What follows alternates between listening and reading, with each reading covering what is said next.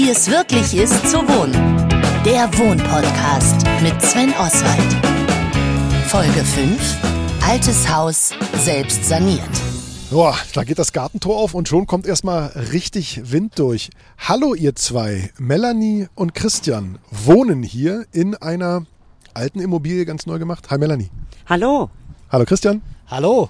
So, ihr habt's richtig schön. Also ich habe gerade schon im Endeffekt, ich hätte es beinahe gesagt, die Fassade bewundert, aber das sind ja richtige Ziegel. Das ist ja nicht so pseudo verklinkert oder so, ne? Nee, das ist auch original. So wie das mal gebaut wurde vor 90, 100 Jahren, so ist es auch geblieben.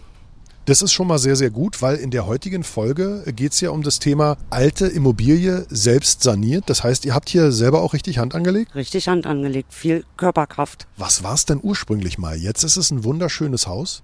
Es war mal ein Stall mit Schweinchen drin.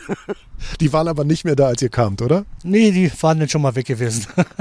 Hat es noch nach Schwein gerochen? Nee, überhaupt nicht. Nach Tier hat es überhaupt nicht gerochen, weil der Boden war halt nur mit Sand und das hat halt so ein bisschen modrig gerochen. Das war das Einzige. Ja, gut, das ist ja wie in jedem zweiten Keller so, ne? wenn es ein bisschen feucht wird. So, ihr Lieben, jetzt erzählt doch mal, wir stehen jetzt hier quasi im Hof. Das Tor ist wieder zu, der Wind ist weg. Komisch, wenn ihr hier draußen Tor aufmacht, zieht es. Abgefahrene Sache das. Ich sehe jetzt hier quasi zwei Häuser, die direkt aneinander sind, oder? Richtig. Vorne ist ein Einliegerhäuschen, ein kleines mit 80 Quadratmeter, wo unser Kind drin wohnt. Und dahinter ist dann die Ausgebeutescheune, wo wir unser Lebensabend verbringen möchten. Euer Lebensabend, das klingt so, als wärt ihr alt. Ihr seid das blühende Leben. Ich, ich versuche es jetzt mal zu umschiffen, Melanie. Mit welchem Alter habt ihr dann euch vorgenommen, wir sanieren uns mal selber eine Immobilie? Also, ich hätte es erstmal ja nicht gemacht, weil ich bin 57 und meine Frau ist halt 14 Jahre jünger. Und dann habe ich gesagt, okay, weil ich liebe, als ich sie hier gesehen habe, habe ich gesagt, das wird ja nicht. Das, ich sehe die Arbeit. Sie hat es fertig gesehen, ich habe die Arbeit gesehen und ab dann haben wir uns unterhalten, haben darüber gesprochen, habe gesagt, okay, weil ich dich liebe, mache ich es. Sonst ich hätte es nicht gemacht mit ihm auch unter hohem Alter, definitiv nicht. Ein Glück liebt er dich, oder? Gott sei Dank. Und liebt er dich jetzt noch ein bisschen mehr, dass du ihn dazu gebracht hast, das zu machen?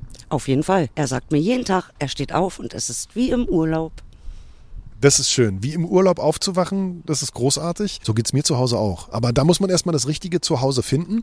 Wollen wir vielleicht einfach mal reingehen? Dann gucken wir uns den ganzen Spaß mal von innen an und dann kann ich euch nämlich ungefähr mit zwei Millionen Fragen löchern, weil natürlich will ich wissen, wie man es anstellt. Ne? Also ich bin auch in eine Bestandsimmobilie gezogen, da musste ein bisschen renoviert werden, aber die war von 99. Das heißt, das war schon mal ein Wohnhaus und kein Schweinestall. Oh, hier kommen Hunde. Lauter. Na ihr, wer seid ihr denn? Moritz und Seppel. Was sind das für Hunde? Was ist das für eine Rasse? Yorkshire Terrier. Ein Mini-Yorkshire Terrier und ein normaler. Und beide freuen sich gerade riesig, dass Herrchen nach Hause gekommen ist. Ich vermute, Frauchen ist schon länger da, sonst hätten die sich bestimmt genauso gefreut. Ganz genau. So, also wir stehen jetzt, oh, das ist ja abgefahren. Wir stehen jetzt also quasi in der Scheune. Das ist ja richtig fast eine gewölbeartige Decke oder wie, wie nennt man das? Das ist die Gewölbedecke, genau. Das wollten wir unbedingt belassen, weil das dann natürlich den Scheunenstil hergibt.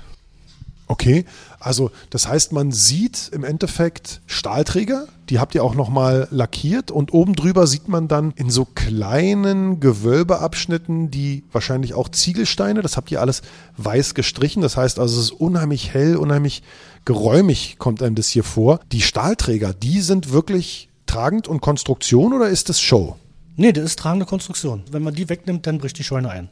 Das machen wir also schon mal nicht. Jetzt habt ihr irgendwann beschlossen, okay, wir machen das. Also du hast gesagt, ich mache das aus Liebe, Bock habe ich nicht. Du hast gesagt, ich will das so, weil ich sehe, wie es fertig aussieht. Wie habt ihr denn das angefangen? Also ich meine, erstmal, als ihr hier stand, war wahrscheinlich, du hast gesagt, Sandboden war noch Stall. Ja, wir haben uns einen Plan gemacht, wie wir jetzt vorgehen müssen. Und das Erste, was wir gesagt haben, wir müssen erstmal alles räumen, damit wir von unten nach oben alles bauen können. Romantische Vorstellung eines jeden, der in irgendeinem alten Stall oder Scheune rumwühlt, irgendwelche alten Kunstwerke, natürlich ein Picasso zu finden. Was war das Beste, was ihr gefunden habt? Steine. Aber auch viel Eisen, fand ich. Sehr viel Eisen.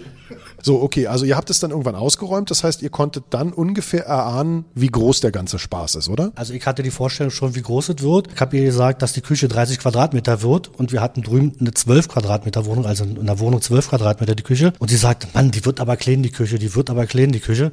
Ich habe es äh, bewiesen, dass halt 30 Quadratmeter größer ist wie 12 Quadratmeter. Das wird euch nicht überraschen, ich bin sau neugierig. Können wir mal in die Küche gehen? Ist die wirklich so groß? Ja. Und ist sie dir groß genug? Oh ja, sehr groß. Ein Tanzsaal. Oh, jetzt kommt noch eine Katze dazu. Hier ist ja richtig Bambule bei euch. Auf die bin ich übrigens beinahe draufgetreten, tut mir leid. Oh ja, das ist, das ist natürlich toll. Also ich glaube, das ist das, was man landläufig als Wohnküche bezeichnet. Ist hier alles so, wie du es dir im Vorfeld erträumt hast? Weil oft merkt man ja erst beim Kochen, ach Mensch, der Hahn weiter links oder der Herd lieber doch hier oder ist alles perfekt? Alles perfekt geworden. So nach den Vorstellungen, die wir hatten. Okay, also ihr hattet diese leere Scheune, ihr hattet das Wissen, wir brauchen einen Architekten, wir müssen erstmal gucken, ob hier Denkmalschutz drauf ist und dann hattet ihr auch eine ungefähre Vorstellung, wie groß es ist. Wie ging es dann weiter? Also ich meine, ihr habt ja quasi ein weißes Blatt und daraus ist jetzt euer Zuhause geworden. Ja, wir haben schön gemalt zu Hause, viel gemalt. Uns das doch immer wieder nochmal anders überlegt, haben uns dann aber auch noch Meinungen des Architekten eingeholt und haben es dann nachher im Endeffekt doch anders gemacht, wie wir eigentlich das auf der Zeichnung hatten. Das heißt also, ihr habt beim Machen sehr viel gelernt darüber, wie es vielleicht doch besser geht. Auf jeden Fall. Ich habe gerade schon gesagt, wenn man jetzt einfach ein normales Haus nimmt, dann ist schon relativ viel klar und man kann natürlich viel verändern, muss man aber nicht unbedingt. Habt ihr an irgendeiner Stelle bereut, eben eine Scheune genommen zu haben und nicht ein altes Wohnhaus? Definitiv nicht. Definitiv nicht. Wenn man jetzt ein Grundstück gekauft, hat man halt immer 42 Nachbarn. Wir haben nur einen Nachbarn und das ist einfach, was ein Haus und die Scheune ausbauen, das sind verschiedene Schuhe. Das ist, als wenn man ein Twingo fährt oder ein Mercedes fährt. Also das sind Welten. Was ist jetzt der Mercedes? Die Scheune oder das Haus? Immer noch die Scheune. Okay, alles klar. Ihr seid also echte Scheunenfans in dem Fall. Also das war für euch genau die richtige Entscheidung, das so zu machen.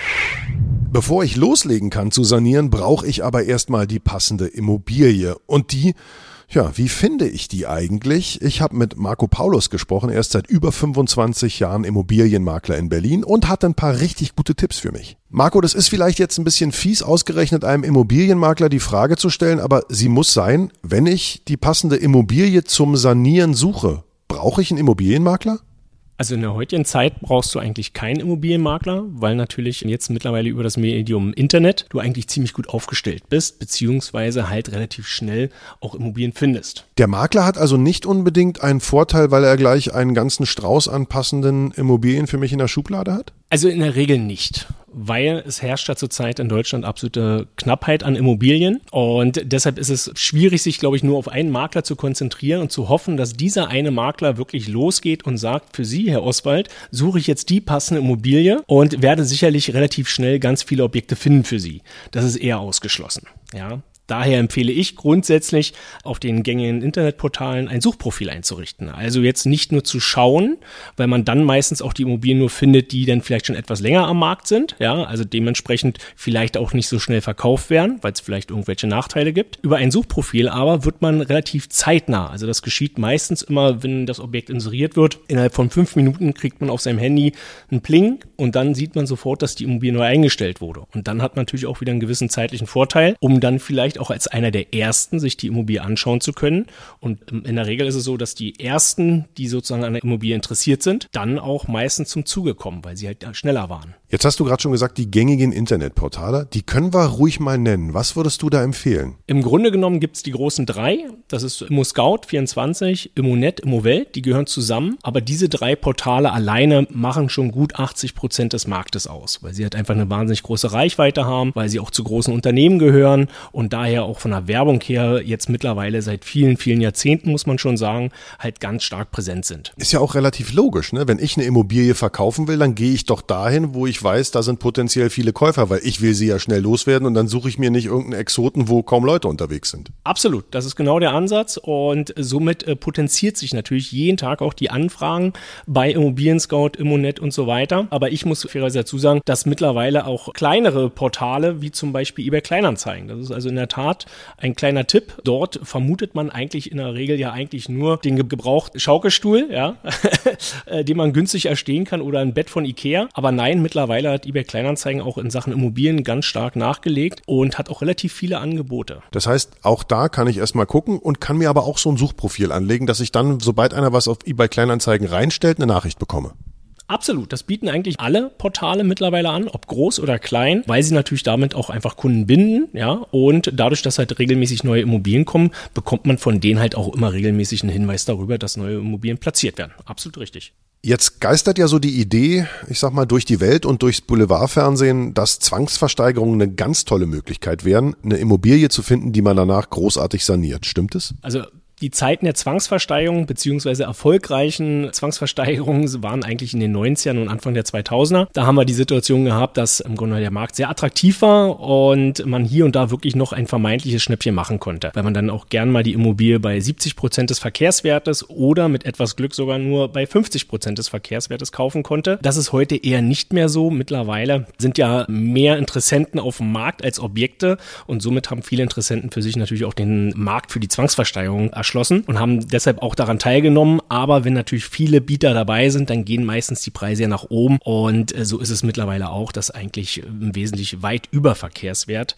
gekauft werden kann und somit also auch da ein Schnäppchen eigentlich nicht möglich ist. Wobei man vielleicht noch eine kleine Ausnahme sehen kann in Bereichen, wo man vielleicht Zwangsversteigerungen in ländlichen Gebieten hat oder in abgelegenen Gebieten, wo vielleicht nicht so viel Kaufinteresse besteht. Da kann es weiterhin durchaus möglich sein. Ich sage da jetzt mal ganz ganz bewusst die neuen Bundesländer. Da haben wir ja wirklich noch Regionen, wo eigentlich ein Abzug zu erkennen ist und dass dort relativ viel Leerstand ist, auch auf dem Lande. Und da kann man sicherlich noch mal, wenn man das möchte, dort, glaube ich, noch ein gutes Geschäft machen. Gut, also Zwangsversteigerung vielleicht dann eher nicht. Gibt es vielleicht noch den ein oder anderen Tipp, wo ich eine gute Immobilie finden kann? Ja, ich bezeichne ihn jetzt wirklich mal als kleinen Insider-Tipp. Das sind nämlich die sogenannten Käseblätter. Ja, also in Berlin kennt man ja die Berliner Woche oder das Berliner Abendblatt. Und die Blätter sind ja nicht ganz so dick, haben nicht allzu viele Seiten, haben aber kurioserweise trotzdem immer eine ganz, ganz kleine Immobilienrubrik. Ja, da sind, wenn es hochkommt, pro Woche, ich lese sie wirklich regelmäßig und pro Woche sind dann halt ein, zwei Immobilien mal inseriert. Und weil diese Blätter halt wirklich von gewissen älteren Klientel, ich sag mal so 60 plus, noch wirklich regelmäßig gelesen wird und die dort dann einfach auch noch von einer alten Schule sind und sagen, naja, ich habe ja früher meine Immobilien über die Zeitung gefunden und äh, warum sollte das heute nicht auch so funktionieren? Und daher werden hier und da mal Immobilien, auch teilweise wirklich sehr interessante Immobilien, in so einem kleinen vermeintlichen Käseblatt inseriert. Und die sollte man sich ruhig mal ab und zu durchlesen. Ich stöber sie auch durch und wie gesagt, hier und da hat man wirklich noch Erfolg. Also ganz oldschool, ohne Benutzerprofil anlegen und einen Pling aufs Handy kriegen, sondern so richtig mit Blättern und mit einem Textmarker anstreichen. Sehr schön. Jetzt nehmen wir mal an, ich habe jetzt die unfassbare Schnäppchenimmobilie gefunden, die grandios ist zum Sanieren und dann bleibt noch ganz viel Budget eben für die Sanierung. Was sind denn da so die Fallstricke? Worauf sollte ich achten? Wie erkenne ich vielleicht, dass das eine sogenannte Schrottimmobilie ist? Also eine Schrottimmobilie zu erkennen ist eigentlich relativ einfach, weil jeder schaut sich die Immobilie nicht nur vom Exposé an, sondern fährt ja auch vor Ort und geht dann wirklich in die Immobilie rein und wird dann relativ schnell feststellen, wenn die Leitungen alt sind, die Elektrik alt ist. Es regnet vielleicht sogar schon rein, ja, und das sind natürlich im ersten Augenblick gefühlt für jeden Interessenten erstmal ein Schnäppchen, aber in der Tat liegt die Wahrheit und auch die Kosten liegen dann wirklich in der Sanierung und in der heutigen Zeit muss man halt auch ganz klar sagen, selbst selbst wenn man bereit ist zu sanieren, ja, heißt es noch lange nicht, dass das Geld ausreichen wird, weil wir wissen, dass zurzeit alle Bauleistungen ja, circa 20, 25 Prozent teurer geworden sind. Die Materialien überhaupt zu bekommen, ja, ist im Moment auch eine riesengroße Herausforderung. Und so kann eine Sanierung, für die man vielleicht selber vielleicht acht, neun Monate veranschlagt hat, können auch mal schnell zwei oder drei Jahre werden. Du mit über 25 Jahren Maklererfahrung, was würdest du empfehlen? Neu kaufen, neu bauen oder sanieren? Also da kommt es, glaube ich, darauf an, wie jeder für sich selber tickt. Ja, es gibt Kunden von uns, denen fehlt jegliche Fantasie und die wollen einfach nur in eine neue Immobilie rein, wollen ihre Schränke mitnehmen, ihr Bettchen hinstellen, einziehen, fertig. Davon gibt es relativ viele, weil es natürlich unkompliziert ist und von einem sogenannten Bauträger man natürlich meistens ein schlüsselfertiges Haus sicherstellen lässt und dann sagt, okay, wir ziehen einfach ein. Bei der Sanierung ist es natürlich so, dass man sich das zutrauen muss. Ja, das heißt nicht, dass man, wie gesagt, unbedingt selber Hand anlegen muss, aber man muss gute Handwerker haben, die auch ihr Handwerk verstehen. Auch in diesem Business muss man ganz klar sagen, wer günstige Handwerker bekommt, sollte das erste Mal schon mal die Augen aufreißen und vorsichtig sein, weil meistens der Teufel wirklich im Detail steckt. Ja. Also im Zweifelsfall den richtigen Zeitpunkt abwarten. Ja, das hast du gut gesagt.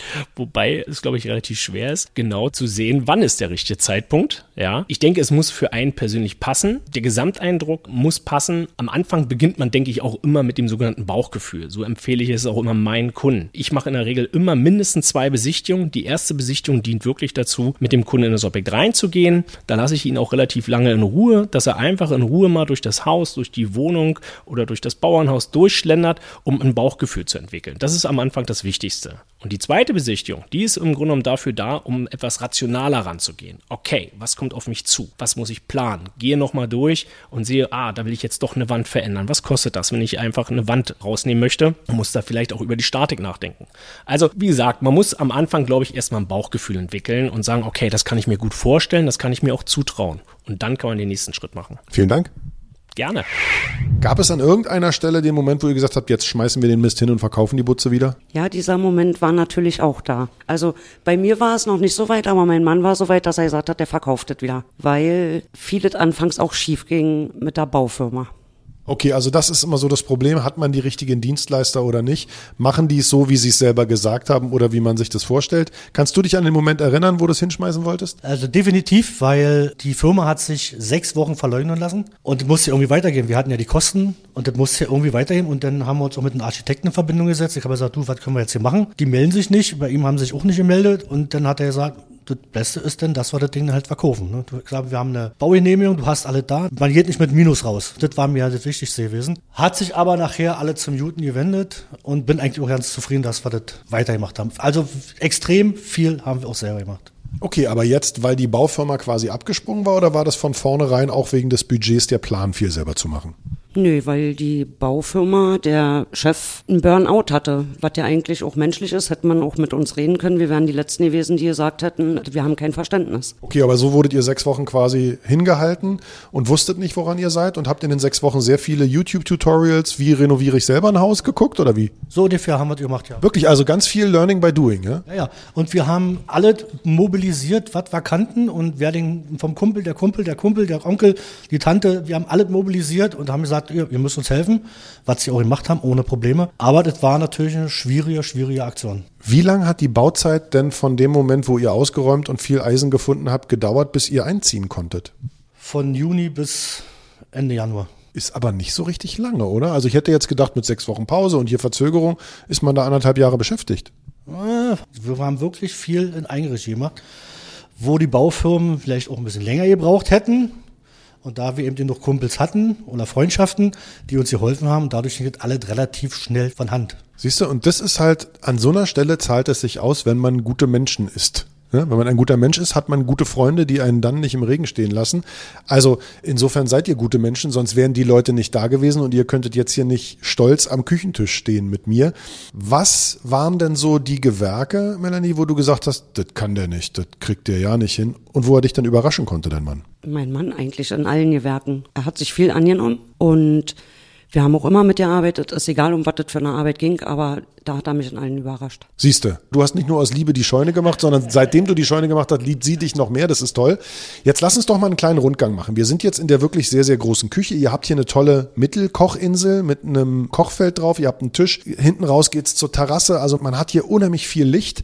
Ich glaube, hinter euch, das ist der sogenannte Hauswirtschaftsraum, oder? Das ist nur ein reiner Hauswirtschaftsraum. Hier nochmal ein Kühlschrank, Wäschetrockner und Waschmaschine, was man so braucht. Im Wohnzimmer waren wir gerade schon. Das ist ja ein riesiger Raum. Du kommst also quasi durch den Flur direkt rein. Jetzt geht hier noch eine Tür auf. Ah, okay.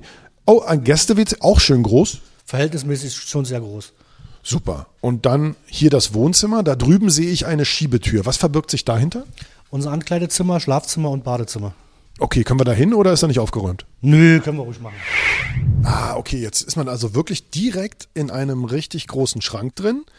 War das auch der Plan, das Schlafzimmer hinterm Schrank zu machen oder ist das was, was später entstanden ist? Nein, das war von Anfang an der Plan. Einfach aus dem Grund, weil mein Mann nur im Nachtdienst arbeitet und wir kein Durchgangszimmer haben wollten, so dass er quasi tagsüber, wenn ich von der Arbeit komme, im Schlafzimmer schlafen kann.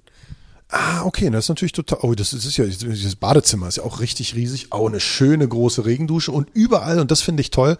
Also die Decken erkennt man halt überall wieder. Man hat also das lackierte Metall, man hat die weiß gestrichenen Steine und ihr habt echt richtig grandiose Beleuchtung gemacht. Ist das Eiche oder was ist das für ein Holz? Das ist Eiche. Eichenholzbohlen und da drin sind LED-Einbauspots und die hängen alle an Ketten oder sehr filigran von der Decke runter. Die habt ihr selber gebaut. War das auch eure Idee? Ja, das war unsere Idee. Also wir haben es bei, bei Ebay gesehen und haben gesagt, oh, die wollen so viel Geld, das machen wir selber. Also auch nicht bereut, das selber zu machen. Nein, definitiv nicht. Klasse. Sieht großartig aus. Zwei Waschbecken, da ist eine große Dusche. Hier ist nochmal dann irgendwie ein Schrank für die Sachen und natürlich die Toilette. Aber das ist natürlich echt toll, viel Platz in der Dusche. Falls mal eine Badewanne hin soll, sind hier die Anschlüsse, der Abfluss, weil man weiß nicht, ob man doch mal baden möchte. Also ich würde auch keine Badewanne einbauen heutzutage, aber schön die Option zu haben, ne? Richtig. So, und jetzt ins Schlafzimmer. Auch wieder eine Schiebetür. Ihr habt euch also hier für Schiebetüren entschieden. Genau. Und auch schick, also auch mal was anderes. Das heißt, hier tagsüber machst du hier schön Bubu, Bauzi und Baba, während da draußen das Leben tobt. So ungefähr. Da habe ich meine Ruhe. Was arbeitest du, wenn ich fragen darf? Ich bin Intensivpfleger. Okay, das heißt also, du bist im Nachtdienst dann im Krankenhaus auf der Intensivstation und kümmerst dich um die armen Menschen, die da an Geräten hängen? Na, an die Rede schon, aber bei denen zu Hause. Ah, okay, alles klar, verstehe. So, jetzt habt ihr hier mittendrin, und das ist natürlich eigentlich das Interessanteste, auch, auch architektonisch, eine schwebende, offene Treppe. Die geht also quasi direkt neben der Eingangstür nach oben über das Wohnzimmer. Was ist denn da oben? Da oben ist noch Baustelle, aber wir haben hinten, dank unseres Architekten, die ganzen Hausanschlüsse. Die Therme, das alles oben, so dass der Hauswirtschaftsraum wirklich nur Hauswirtschaftsraum ist. Und was ist der Plan da oben? Wollt ihr das noch ausbauen oder ist es einfach Kellerersatz? Nein, das wird noch ausgebaut, aber alles nach und nach. Klar, weil irgendwann ist das Budget und auch mal der Nerv zu Ende und man kann ja auch die ganzen Freunde nicht irgendwie jede Woche holen und sagen, du übrigens, hier wäre noch ein Zimmer, das wäre auch wichtig. Nein, das kann man nicht machen. Kann man da trotzdem mal Mäuschen spielen? Natürlich. Dann kletter ich da mal hoch. Aber man sieht schon, ihr habt das Haus jetzt nicht gebaut für kleine Kinder. Die Geländer ist schon in Arbeit, aber wir mussten ein bisschen suchen, weil die Stahlpreise so extrem gestiegen sind. Also die wollten für einen Quadratmeter Stahl 500 Euro haben und bei so einer Treppe mit 14 Stufen kommen schon ein paar tausend zusammen. Haben wir jetzt geklärt, ist schon in Arbeit. Wir kriegen es für ein gutes Geld. Super. Glückwunsch. Man muss halt manchmal einfach gucken. Ne? So. Hier oben ist jetzt auch nochmal eine richtig ganz normale Tür. Und hier ist natürlich noch richtig viel Potenzial. Ne? Ach Mensch, toll. Hier sind ja noch richtig alte Balken. Was ist deine Vision von dem Raum hier oben? Meine Vision ist erstmal, alle freie Fläche zu behalten. Also ich will hier nicht groß verbauen. Und die Balken, die man auch sieht, die will ich belassen, dass man es auch weiter sieht. Wie alt sind denn die Balken? Sind die neu gemacht oder sind das noch die alten Originalbalken? Also der Dachstuhl ist ungefähr so 50 Jahre alt. Und man sieht aber hier wirklich direkt in die Schindeln, das heißt, isoliert ist es noch nicht. Ist absolut keine Isolierung drin. Das ist reine um Biberschwänze. Und das Problem bei Biberschwänzen ist, die sind alle zusammen betoniert. Also man kann nicht eine rausnehmen. Das ist halt das Schwierige an der Sache. Das heißt, wenn ihr isolieren würdet, um hier auch im Winter oben sitzen zu können, müsstet ihr von innen isolieren. Und dann sind natürlich die Balken wieder teilweise nicht mehr zu sehen, ne? Also von der Decke werden sie definitiv weg sein, aber von dem unteren Teil werden wir alle Balken behalten, dass man die noch sehen kann. Die sehen auch toll aus. Also die sind so etwas über Kopfhöhe und wirklich so wie Balkenfenster eingebaut. Also es ist wirklich, wirklich richtig schön. Und sag mal, ich laufe hier so auf, na, ich würde fast sagen, irgendwie, was ist das? Split, aber das ist wahrscheinlich eine Isolierung, oder?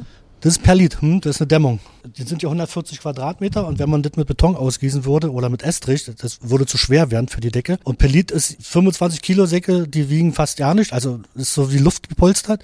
Da kommt ein bisschen Binder rein, ein bisschen Wasser und dann wird's raufgeschüttet und ist ganz leicht und hat eine super, super, super Wärmedämmung will nicht den Klugscheißer raushängen, aber kann nicht anders. Also 25 Kilo Säcke wiegen immer 25 Kilo, aber 25 Liter Säcke sind leicht, oder? Genau. Gut aufgepasst, siehst du? Und, und das Tolle ist, dass wirklich das Treppenhaus, was hier ankommt, ist wie so ein kleiner Kasten mitten in diesen riesigen hohen, ich schätze mal ungefähr sechs Meter Deckenhöhe in der Mitte. Kommen wir mit sechs Meter. Dachstuhl reingebaut. Das ist echt toll. Also eigentlich eine perfekte Eventfläche. Da würde uns wahrscheinlich aber dann Nachbar oder deine Frau auf den Deckel steigen, wenn wir anfangen, hier oben Party-Location einzurichten, oder? Ja, so ungefähr. Also nicht so schön denn. Aber das ist ja nochmal richtig viel Platz. Was wollt ihr hier anstellen? Also ich habe schon mitgekriegt, du willst nichts verbauen. Also ich vermute Kamin rein und dann Herrensalon, Zigarre rauchen und in die Ferne gucken. Also wenn es nach meinem Schwager geht, dann kommt hier ein Billardtisch ran und ein Dart. Wie viel Mitspracherecht hat dein Schwager? Also anders, wie viele hundert Arbeitsstunden hat er denn bei den Hilfen hier reingesteckt? Extrem viel. Also er hat Mitspracherecht erworben. Definitiv.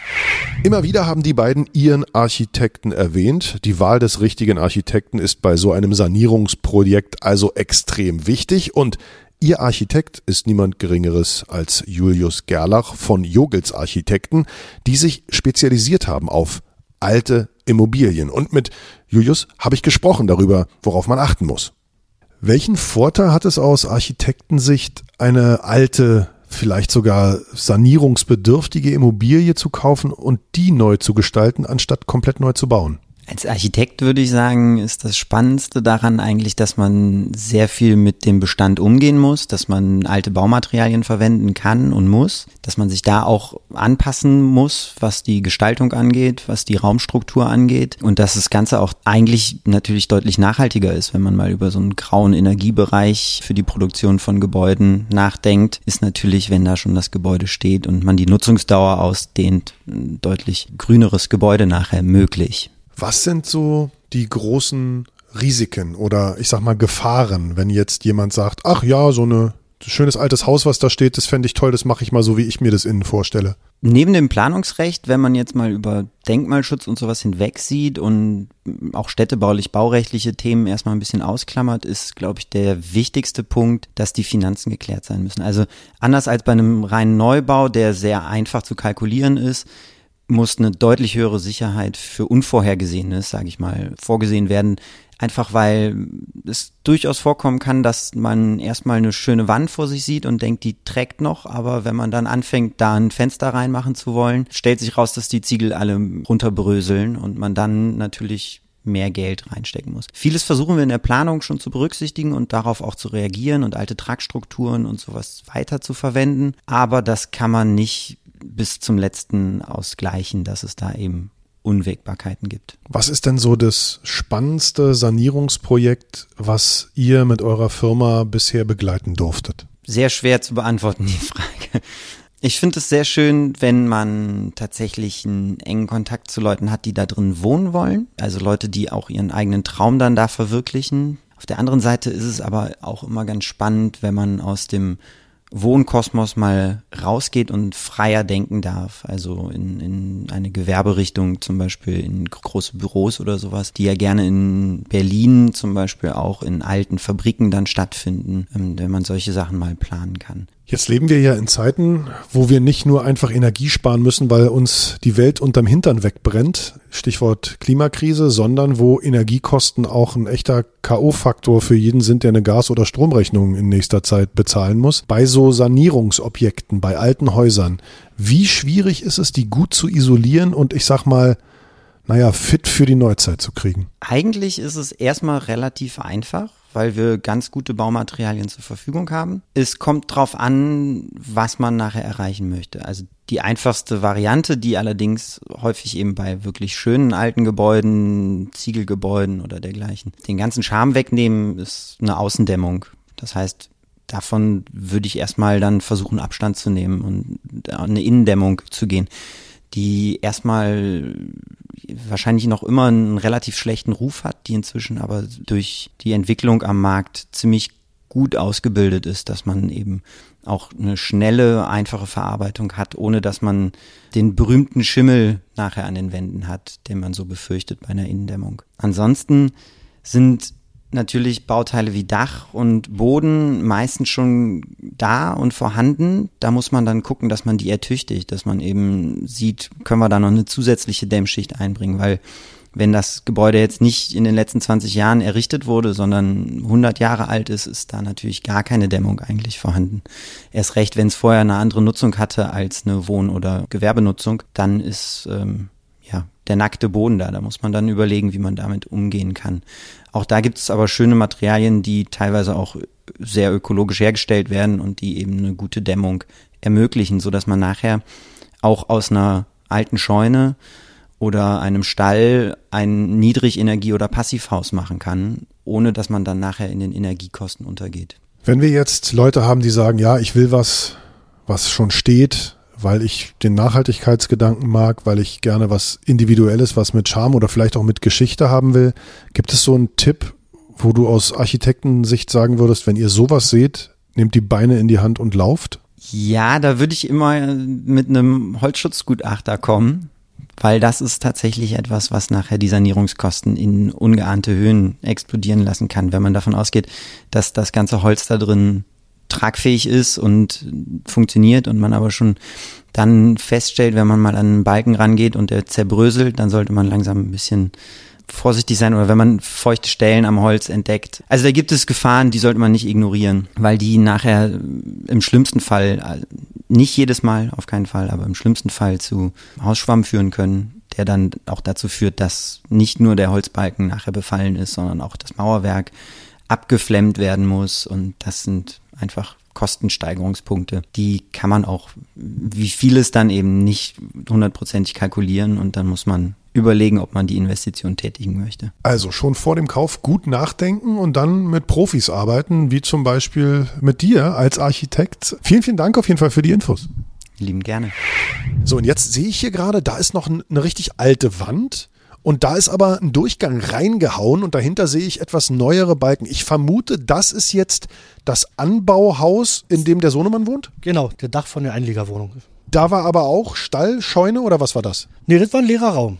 Das war einfach ein leerer Raum, der hat eine Bodenplatte gehabt und das war's. Und das Dach Innenleben, also das Gewerk, das ist relativ neu. Super, dann lass uns noch mal runtergehen, weil ich will noch mal kurz euch beide ein bisschen löchern, weil wir natürlich ein bisschen was von euch lernen wollen. Ne? Also es geht ja heute hier in dieser Podcast-Folge darum, dass man ein altes Haus neu saniert.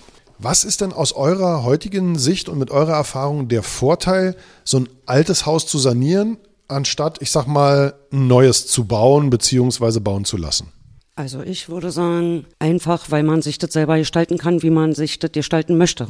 Und wir wollten ja auch in der Außenfassade das alles so belassen, weil uns das gefällt. Einfach dieser Scheunenflair, dass das bleibt. Also es ging so um die Individualität und du hast auch schon gesagt, auch um die Lage. Ich vermute, so ein Grundstück, wo man sagt, man hat eigentlich keine Nachbarn, ist wahrscheinlich auch nochmal deutlich teurer, oder? Na, definitiv. Wenn man ein Grundstück kauft, entweder ist es ein Hammergrundstück, man hat sieben Nachbarn oder acht Nachbarn oder drei Nachbarn oder fünf Nachbarn und dann ein Grundstück zu finden, wo man keine Nachbarn hat, das ist wie ein Sechs am Lotto. Was würdet ihr aus heutiger Sicht anders machen, wenn ihr jetzt mit dem gleichen Projekt nochmal von vorne anfangen würdet, Melanie? Ich kann nicht sagen, dass ich was anders machen würde. Ich würde immer wieder meinen Mann überreden. Scheunenflair, Schatz. Schatz, äh, Christian, was würdest du aus heutiger Sicht mit heutigem Wissen anders machen? Eigentlich nichts. Eigentlich wirklich, wir haben alle menschenmögliche Macht was uns eingefallen ist, was unsere Ideen haben wir hier eingebracht. Ich würde auch denselben Architekten wieder nehmen, definitiv, aber ich würde nichts ändern. Was wären vielleicht so Tipps an Leute, die es euch gleich tun? Also an Leute, die auch sagen, hey, ich will gerne was Altes, was mit Charme, was ich vielleicht auch günstig schießen kann und mir das genauso machen, wie ich das wünsche. Was würdest du denen als Tipp auf den Weg geben? Auf alle Fälle nie aufgeben. Zusammenhalt in der Partnerschaft. Einer ist immer, der alles sportlich sieht und einer ist, der alles kritisch sieht. Und dadurch haben wir uns eigentlich immer ergänzt. Also wir haben auch wirklich dann mal gesagt, ein Wochenende, wir machen mal gar nichts, weil es einfach sein musste, sonst wären wir auch kaputt hier. Was wäre dein Tipp? Also erstmal muss man sagen, dass das Finanzielle natürlich eine extrem große Rolle spielt. Das muss man sich klar sein. Wenn ich natürlich noch Kohle habe und kann mir nur Firmen holen, dann sitze ich natürlich auf der faulen Haut. Das ist aber das, was wir auch ja nicht wollten. Wir wollten viel selber machen. Alles, was wir können und mit Freunden, dass wir das auch durchhalten. Ihr Lieben, ich finde auch, es ist wie Urlaub oder ich möchte es mal anders formulieren. Wenn ihr mal weg seid und es für Urlaub vermietet, meine Familie und ich, wir kommen gerne und machen hier Urlaub, weil es sieht auch aus wie eine wirklich geil gestaltete Ferienwohnung, Ferienhaus, muss man sagen. Ihr habt euch extrem viel Mühe gegeben. Auf jedes Detail ist geachtet. Also Hut ab und ein, ein tolles Beispiel für alle, die sagen, ich will aus was Altem, was auch durchaus mal ein Schweinestall gewesen sein kann, was richtig Schönes Neues machen. Vielen, vielen Dank für eure Zeit und ich wünsche euch noch sehr viele, sehr glückliche Nachmittage draußen auf der Terrasse, Abende am Kamin und meinetwegen auch Mittagsschläfchen hier tagsüber im Bett. Vielen, vielen Dank, Melanie. Danke, dass ich vorbeikommen durfte. Vielen lieben Dank, dass du da warst. Und Christian, wenn deine Frau sagt, wir machen das jetzt, einfach machen. Ja, machen wir schon. Das war Wie es wirklich ist zu wohnen. Der Wohnpodcast mit Sven Oswald. Produziert von Ström New Audio Culture. Viele weitere Informationen rund um das Thema Wohnen und Eigentum gibt es auf www.wohnkantine.de.